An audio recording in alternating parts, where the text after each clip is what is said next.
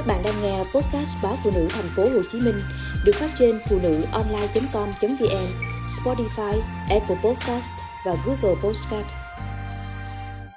Cuối tháng 3, nhót chín như những đám lửa. Vào những ngày cuối tháng 3, ven hàng rào hay ngoài chợ, những quả nhót chín đỏ rực như những đốm lửa nhỏ, bắt mắt và bắt miệng Quả nhót vốn được trồng nhiều ở miền Bắc.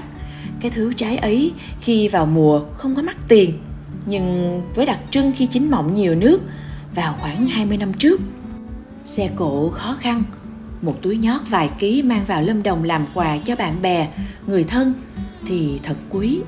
Hiếm như vậy nên khi nhận được món quà ấy, cô hàng xóm quý tôi và chị gái lắm mới cho vài trái.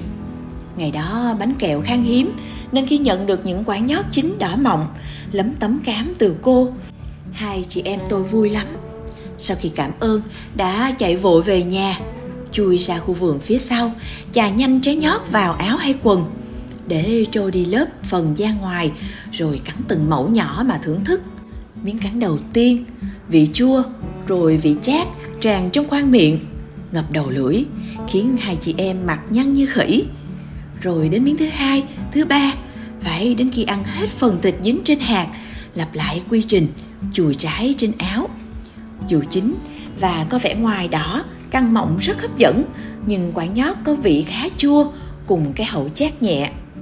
Nên ăn phải từ tốn, phần vì sợ hết, phần vì vị chua rất khó chịu mà mùa nhót lại qua rất mau, chỉ khoảng một tháng trong thời gian đó, nếu không có người quen hay thân từ bắc vào, cô hàng xóm không được người thân hay bạn bè tặng. Chúng tôi cũng mất mùa. Có lẽ do ăn không đủ nhiều, đủ đã miệng, nên trái nhót theo tôi từ tuổi thơ đến đại học và đến cả khi đi làm. Vài ngày trước, tôi bắt gặp chiếc xe bán nhót gần vòng xoay hàng xanh. Những quả nhót chín đỏ như đốm lửa trên phố. Thỏa chí lửa thoải chí mua, bày trên bàn với hộp khăn giấy. Tôi tỉ mẩn chọn những trái mỏng nhất, chùi sạch phấn và từ từ cho vào miệng. Vị chua, hương thơm tràn đầy trong miệng, trong mũi.